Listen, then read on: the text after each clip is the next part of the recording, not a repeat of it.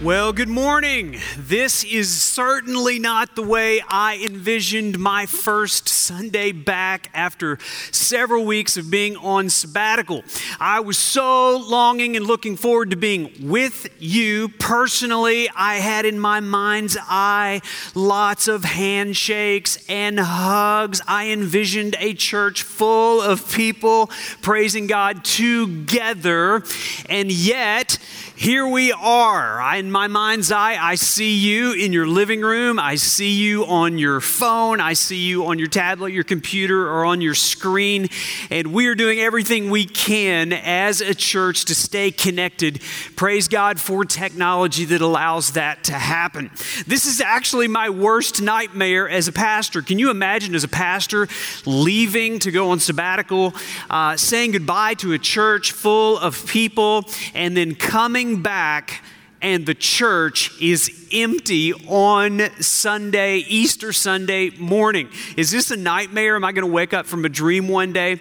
Well, this is probably our reality, and you're feeling it just like I am. And this is such a strange time, but it is, it is a time for us to stay connected as best we can. I look forward to being with you at the earliest possible moment. I want you to get your Bible open. I've been looking forward to saying that for several weeks.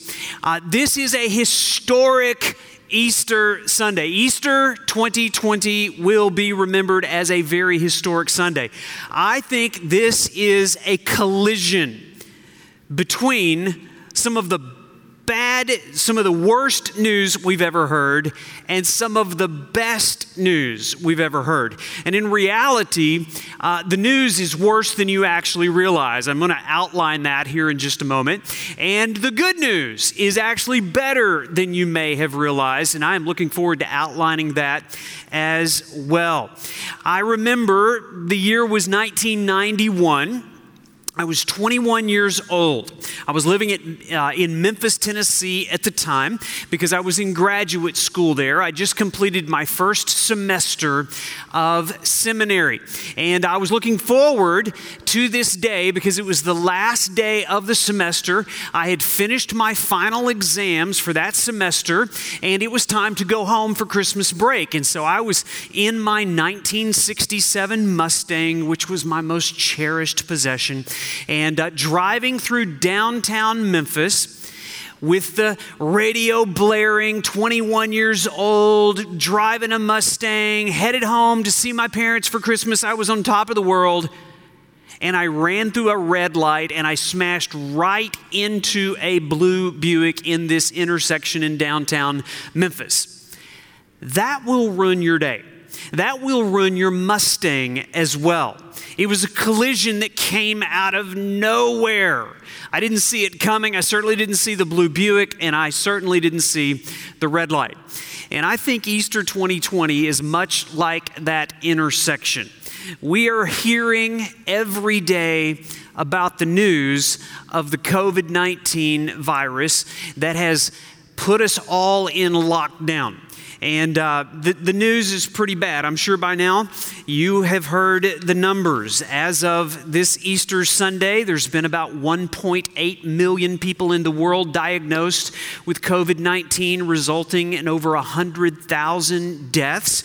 Um, that's put us into an economic crisis, as over um, 20,000 deaths in the United States has resulted in the lockdown. Over 17 million people have filed for unemployment. That's about one in 10 of that which is the workforce in the United States. You may have been, you may actually be one of those 17 million people. And that's created a mental health crisis in our country. Um, Calls to the United States Mental Health Helpline are up 891%. There is one thing that's in more demand than toilet paper, apparently, and that's alcohol, as online sales of alcohol are up 243%. And there's a spiritual health crisis as a result. Searches on Google for the word prayer are increasing They're doubling for every 80,000 reported cases of the coronavirus as people are looking for answers and crying out. And because this pandemic is so contagious, of course, we're all locked down and we've been told to stay at home. And we should be told to stay at home because life is precious and we want to love our neighbors. And the way that we're loving our neighbors in these days is actually separating ourselves, distancing ourselves from our neighbors. Life is sacred to God, and every life is to be protected. But there's something else the Bible teaches about teaches us about life. Life is temporary. And we're learning and feeling during these days how fragile life actually is. The truth of the matter is, one of these days, a good doctor, a good scientist is going to come up with a vaccine for the coronavirus to protect us all. But that's not the end of the bad news. Because if the coronavirus doesn't get you, something else will. You, you know what COVID stands for, right? It's an actual, it's an acronym. It means you can't outrun your very inevitable death. As a matter of fact, in these days, once the coronavirus is passed and a vaccine has been created, do you realize that according to the CDC, 2.8 million Americans die every year? That was before the coronavirus. That's 7,700 deaths every day. That's 321 deaths every hour. That's 5.3 deaths every minute. And according to the CDC, the leading causes of death in the United States, um, Heart disease kills 640,000 Americans. Cancer kills 600,000 Americans every year. 170 100,000 Americans die in accidents coming out of nowhere. 120,000 die from Alzheimer's. 80,000 die from diabetes. 55,000 die from the seasonal flu. And 47,000 die because the news is so bad, they don't want to live anymore and they kill themselves. As I was coming up to preach this message, I got a, a an alert from the Weather Channel telling me that there's a high wind advisory and there could be power lines and trees coming down. You, you can do whatever you can to avoid death. Your death is inevitable. And that was true before and will be true after the coronavirus outbreak. Here's the latest t- statistic on death one out of one people die. You see, the news is really that bad. And the Bible has things to say to us. Jesus, this morning on Easter Sunday, has something to say to us about death. Now, that's been pretty depressing, but it's time for some good news. All in favor of some good news? Give me a thumbs up, a shout out, an amen in the living room. Here's the good news. And the good news is not new news to those of you that attend Gospel City Church. It's some of the most often repeated words we say around here. Here's the good news Jesus died on a cross in my place as a substitute for my sin. And he is alive today to save all those who will repent and believe. Jesus has died so that you and I would not eternally be victims of death. We can have eternal life because Jesus is alive. And I want you to see this in the scripture. You've got your Bible open, I hope, to Romans chapter 5, and I want you to see three gospel collisions that take place in these verses. First of all, I want you to see the collision between suffering and hope. Let's read from our Bibles this morning. I hope this is not just an interaction between you and a screen, it's an interaction between you and a copy of God's Word. And let's ask the Holy Spirit to speak to us as we read. Let's begin in verse 3. It says, Not only that, let me just pause right there. He's obviously referring to the previous verse. The that that he's referring to is what he mentions in verse 2 that he is rejoicing in hope in the glory of God. Now, that's not hard to do. We can rejoice in the hope of the glory of God. Those things sound very ethereal to us, but of course, we can get excited about the glory of God, and it's easy to rejoice when you are surrounded and saturated by the hope of the glory of God. But it's not just future. He flips it in verse 3 and says, Not only that, but we rejoice, notice, in our sufferings. Are you able to rejoice as much in your suffering as you do in the hope of the glory of God? Do you see what the, the writer of Scripture here, the Apostle Paul, he says there is an everyday collision between hope and suffering.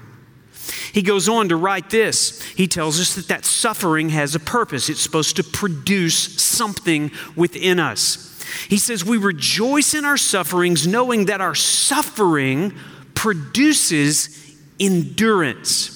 And endurance produces character. And character produces hope. There it is. And hope does not put us to shame because God's love has been poured into our hearts through the Holy Spirit who has been given to us. What is suffering? Let's define it this way. Suffering is any trouble or difficulty that we would never invite into our lives and do everything we can to avoid. The original word here is actually a word that means pressure or a pressing, like a crushing of a, of a grape that would produce juice or wine. God has a purpose for suffering. It's intended to produce something in us. And the truth of, of the human condition is this suffering is not optional, misery is not uh, suffering is not optional, but misery is. You see, it depends on how we respond to our suffering. Our human condition, the fact that we live in a fallen world. We have never lived in the world that God designed us to live in, one without suffering. But because of sin, we live in a world that is full of pain and heartache, suffering and virus and death. And yet, in our suffering, we should find hope. He tells us that this suffering is designed by God to produce something in us, namely endurance. Endurance is the capacity to remain under the weight of God ordained difficulty without forsaking our hope in Christ. How are you enduring during these days of suffering?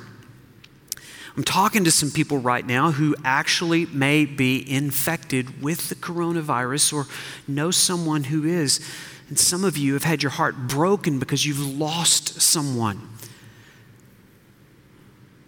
through the coronavirus or some other tragic event. Some of you are in a situation right now where you're facing a job loss and you're facing such economic certainty. Your identity may have even been challenged because you were so wrapped up in what you do and you can't do what you typically do, and, and you're going through a crisis of your own. So many things that we face in this world. And yet, for those of us that know Christ, we understand that all of those things are designed by a loving God to produce something in us, namely endurance. And then he tells that that endurance is supposed to produce a third thing in us character.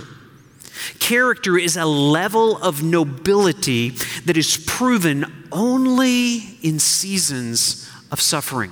It has the idea of testing, and your character is tested in seasons of suffering. Every suffering God ordains in our life is designed either to produce character, strength, nobility, morality, or that suffering will reveal a lack of character. But every season of difficulty is designed to help us to grow into a person of moral excellence, noble strength, and character. And so suffering is to produce endurance, endurance is to produce character, character is to produce hope. And that's the collision. Hope is the confident expectation that is tethered to a promise of a better tomorrow. And so, those of us that know Christ understand the hope that one day the suffering will be removed. God will make all things right. King Jesus will be in our midst in a place where there is no pain, no sorrow, no coronavirus. And we long for that day and we anchor all of our hope in the fact that God is able to make dead things live. That is the hope of the resurrection. Not only that Jesus has been resurrected in history past, but that we who have hope in Christ will also be resurrected, no matter how terminal our condition is. And notice he says those that put their hope in Christ will never have to be ashamed, no matter what you're going through. You don't have to be ashamed that you've lost your health. You don't have to be ashamed that you've lost your job because our hope wasn't in those things to begin with. And this, this is a season where our hope is in Christ. You say, I, I just don't know how I can get there. Notice he says it's all because of the love of God that has been poured into our hearts. We anchor our hope in the fact that we are loved. And you can only understand and comprehend that if there is a work of the Holy Spirit that has illuminated us to that truth that you are loved. You say, Trent, I, I, just, I just don't see any evidence of God's love. I'm, I'm not really feeling the love right now. What's the evidence that I have been loved by God? Well, that's the next collision that takes place in the next verse. It is the collision of sin and love. Look at it here in verse 6. For while we were still weak, underline the word weak, at that time Christ died for the ungodly, underline the word ungodly. For, verse 7, for one will scarcely die for a righteous person though perhaps for a good person one would even dare to die. But God shows his love for us in that while we were still sinners, underline the word sinners, Christ died for us.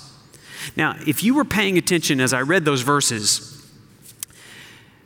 the writer of Scripture just gave us some very unflattering descriptions of those of us who are human beings. All human beings born into this world, he describes as three things weak, ungodly, sinners. That is our, that is our born state. We are natural born sinners. And until we own that reality, we will never be able to comprehend the extravagant love of God that put Jesus on that cross. Notice it says we're weak. Do you, do you feel your weakness? And when he, when he uses the word weak there, he's not talking about the weakness like I have a weakness for Krispy Kreme donuts like sometimes I can resist and sometimes I can't. It's not that kind of weakness. The weakness he's describing there is the weakness of a corpse to crawl out of a grave. That kind of weakness. It's a terminal condition. You see, sin doesn't just make you weak, sin makes you dead, spiritually, unable to respond as a corpse. Now, religion, those of us that may have, may have been exposed to church and you may have gone to a church that you felt like they were always telling you were a sinner and you were always weak and you felt weaker after you left church than, than you did before you came. Religion will tell you that you must become stronger. But the gospel tells you you must become alive That's the difference between religion and the gospel. And so the gospel teaches us that I'm not just weak, I'm dead and need a resurrection. Secondly, he calls us ungodly. Have you, have you felt your ungodliness? That without Christ, outside of Christ, I, I have nothing but ungodly desires. Actually, the word there means anti godly. I'm, I, I am the anti God. And my ungodliness is not just linked to my behavior, my ungodliness is linked to my bent. I'm not just ungodly because I'm I have bad behavior. I'm ungodly because I have a bad bent. I am bent away from God. It makes me allergic to God and it makes me addicted to painkillers. Not, not, medical painkillers, but sports and entertainment and sex and drugs and alcohol and all these different things that I would use to try to numb the pain of the existence that I'm living in. So he calls us weak, he calls us ungodly, and then he calls us sinners.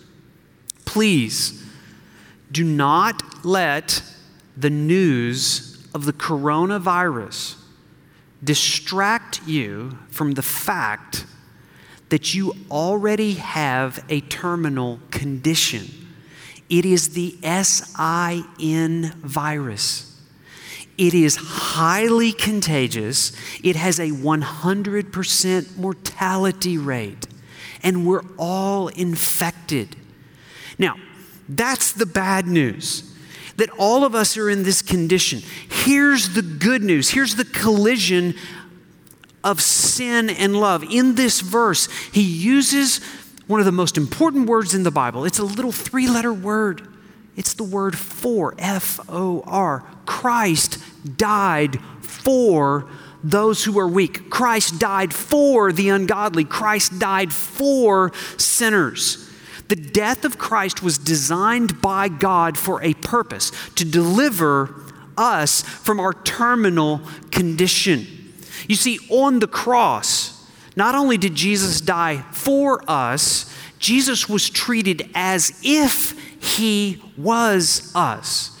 Christ was treated as if he was weak. Christ was treated as if he was ungodly. Christ was treated as if he was a sinner. Do, do, you understand the reality of the gospel? Until you understand, I am so bad that Jesus had to die for me you won't embrace the truth of the gospel. You'll just continue to try to be stronger and be godlier and sin less. But the truth of the gospel is, I am so bad, Jesus had to die for me. And the good news is this Jesus loved me so much, he was glad to die for me. This is the love of God that collided with Christ, with my sin on that cross. I remember a time in my life when that became very real to me. Again, I was living in Memphis, Tennessee. I was about 22 years old at this point, and I was going to this huge mega church. And this is back in the, uh, the, early 90s. There weren't a whole lot of mega churches around back then, but it was Bellevue Baptist Church in Memphis, Tennessee. Pastor Adrian Rogers was the pastor there, and I loved going to church there and absorbing his preaching. One of the biggest things that our church would do then was an Easter pageant, and it was really a national event. People would bus in from all over the country to, to attend this Easter pageant imagine 7,000 seat auditorium. There were eight different performances, so over 50,000 people saw this performance. A 300 voice choir in costumes, an orchestra. It was a big deal. And in this particular year, I was able to obtain a role as a thief on the cross. You see, what happened was we actually reenacted the crucifixion of Christ. We had these three wooden crosses, and, and uh, there was a lot of. Uh, you know, uh, special effects and makeup to make it look like we were really being crucified. And so I remember it was the night before the first performance, and a couple of hours before I was to show up at the church to play my part as the thief on the cross. I was playing basketball. And I remember going up for a layup, and out of nowhere, there was a collision. A guy tackled me. Apparently, he thought we were playing football, and he tackled me. I missed the layup, and I landed on my left ankle. I don't mean I landed on my foot and turned my ankle. The first thing that hit the floor was the ankle, and I broke my ankle. And I began to think, oh no, I'm not going to be able to play the thief on the cross. And I began to rationalize, how could I continue to do this? Because I was really looking forward to being the thief on the cross who died next to Jesus. And so I thought, well, I had a high top tennis shoe on. I won't take it off. Because if you don't take it off, it can't swell any bigger than the shoe. And so I left it on. I drove the Mustang to the church, about a 30 minute drive. It was a stick shift, so I'm using the clutch with the ankle, which was incredibly painful to do. And I show up at the makeup room so that they can make me look like a beaten, bloodied thief. Took my shoe off, and all they had to do was make the rest of my body now look like my foot, which was black and purple and some shades of green in there. It was a mess. And, and they began to reason with me Are, are you sure you want to go through with this. I, I think we could get somebody else to, to play your role. And I'm like, no, no, no, I can do it. And so the time came for us to be hung on the cross. And this is the way we did it. These huge crosses, they laid them down, and we were supposed to affix ourselves to the cross. And at the right moment, they were going to bring the crosses up and drop us in a four foot hole. And at the moment that the cross landed in the hole, with my broken ankle and all of my body weight going onto that ankle, I let out a blood curdling scream that I'm sure terrorized the entire audience. And at that moment, I realized this is a bad idea. It was an extended scene, the choir was singing, and it was about a 10 minute episode where I was going to have to endure the pain on the cross of my ankle. And I'm thinking, I should not have done this. I, can, is there any way I can get off the cross? I, I, and I had to endure. And I remember there was a moment where I looked over to my left. If you see the picture there, I'm the one on the left. I looked over to my left and I saw Jesus hanging there on the cross. And immediately this verse crashed into my mind Galatians chapter 2, verse 20. I have been crucified with Christ. And there I was in a, in a figurative sense, being crucified with Christ.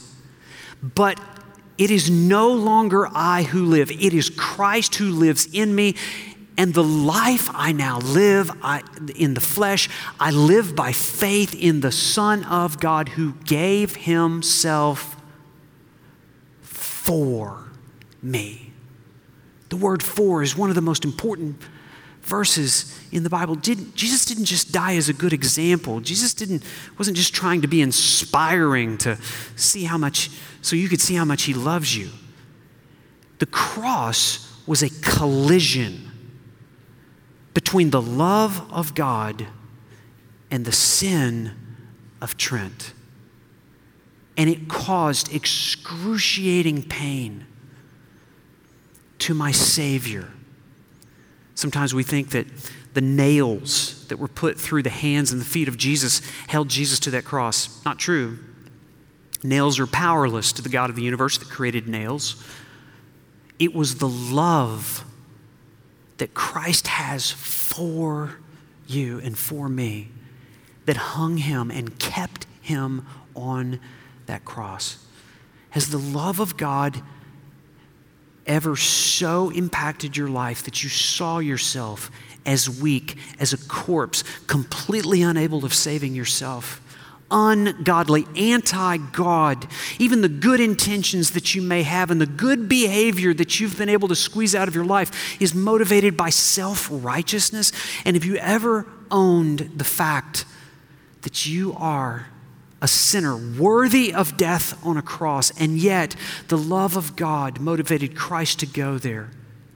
It's the collision of, of, of sin and love. And then, thirdly, what we see in this passage is co- another collision it's the collision of death and life. Look at verse 9. He says, This since therefore, we have now been justified. The word justified means to be declared legally righteous before God. You see, we have a legal problem with God. We've committed crimes against God. And God justifies us by making a declaration that we are legally innocent because God declared Christ on the cross legally guilty of our crimes. And because we have been justified, the scripture says, by his blood, much more shall we be saved. By him from the wrath of God. For if while we were sinners, we were reconciled to God by the death of his Son, much more now shall we be reconciled, shall we be saved by his life. On the cross, there was a collision between God's sin killing wrath and Christ's life giving blood. Jesus' blood collided with God's wrath so that you and I could be reconciled by God. You ever reconcile your checkbook? It means that until you do that, things are off. What the bank says and what your checkbook says is off. And it's not until you reconcile those things that they become one and they reflect the same thing. You and I, one day, will have a collision with the judgment of God. And if we have not been reconciled, that collision will result in us being eternally separated from the life of God. And yet, because of Christ, we now can come into reconciliation with God. You see, there was two things necessary in order for me to be reconciled by God. Number one, my sin, the penalty of my sin had to be paid for. The penalty had to be paid. The second thing is my perfection had to be performed. My penalty was paid by the death of Christ my perfection was performed by the life of Christ. You see, it's, it's not just in the death, it's in the life of Christ. It's the fact that He is risen. It's what we celebrate. Jesus lives to reconcile me to God. And without confidence that I have been reconciled to God, when a crisis hits, when suffering takes place, I will become fearful and selfish. You see, death becomes your greatest fear, and self preservation becomes your greatest focus if you do not have hope of eternal life. You'll begin to hoard everything. You'll live for yourself. You protect you and yours. You're less than generous to others. If you know that you have not been reconciled because you're trying to save yourself. But for those of us who know and have confidence we have been reconciled to God, our lives become fearless and selfless. We, we die to ourselves. We lay down our lives for others. And we live with the confidence of knowing my greatest life is yet to be lived one day in eternity. We are saved by his life. Jesus is alive to save me every day. Notice that the tense here is future. We shall be saved. The scripture teaches salvation in three different terms. Number one, for those of us who have received Christ, we've been reconciled to Christ, we have been saved. Settled forever. I have been saved. But right now, I am being saved by the life of Christ because I sin every day.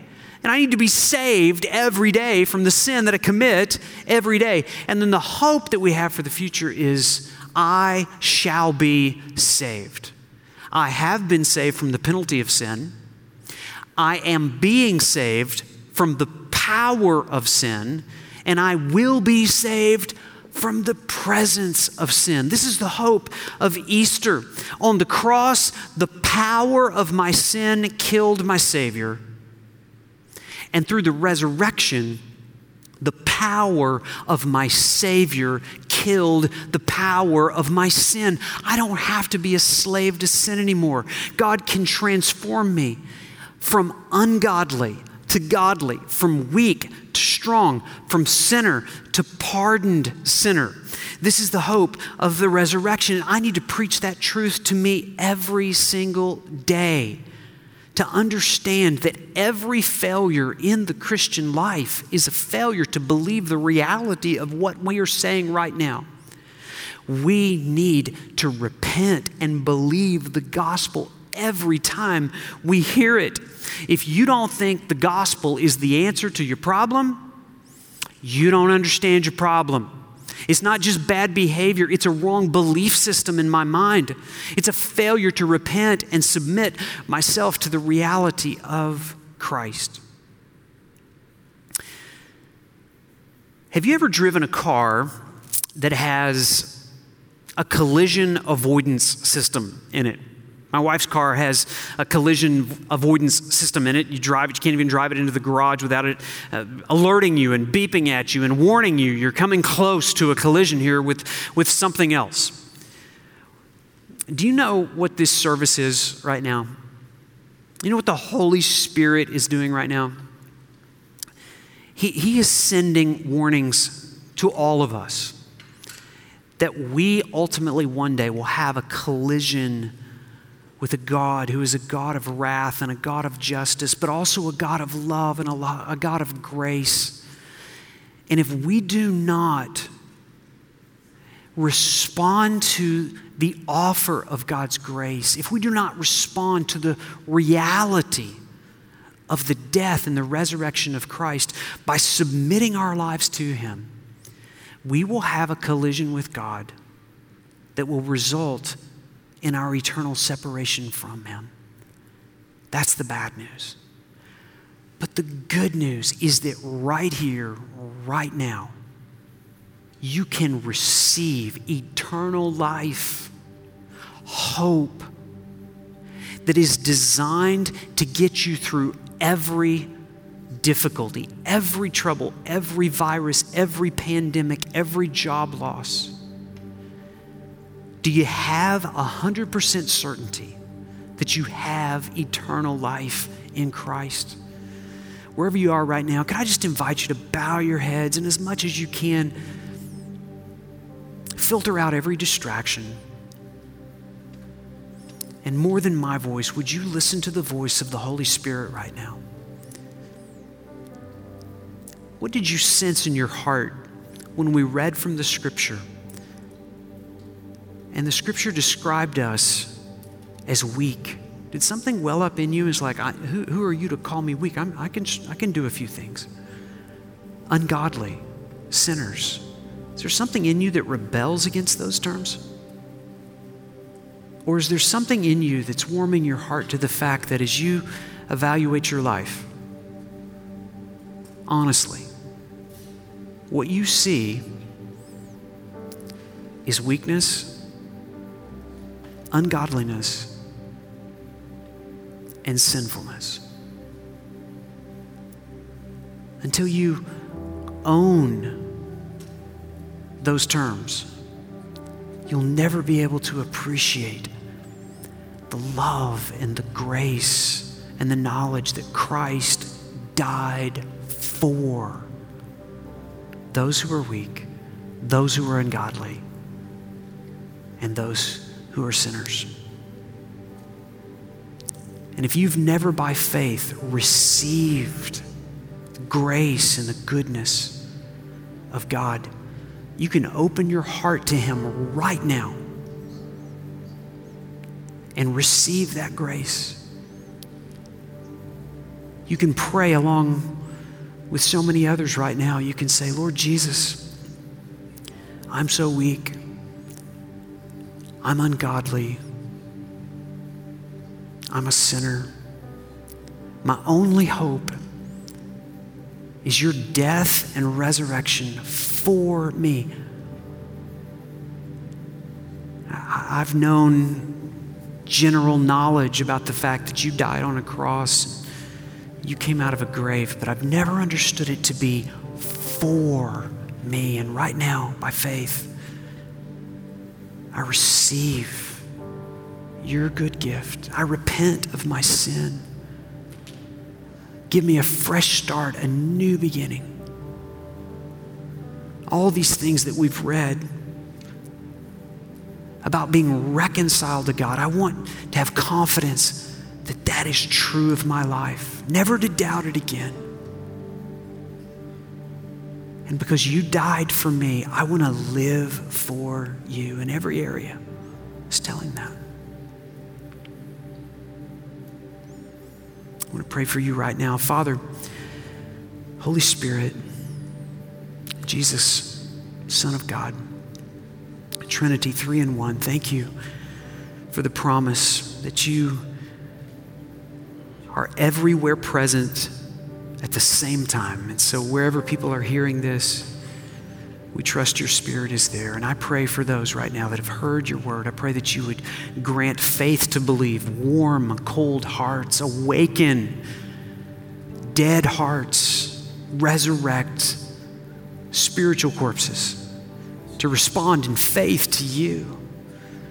I pray that by your Spirit, you would cause many to be born again to have an eternal hope of resurrection life.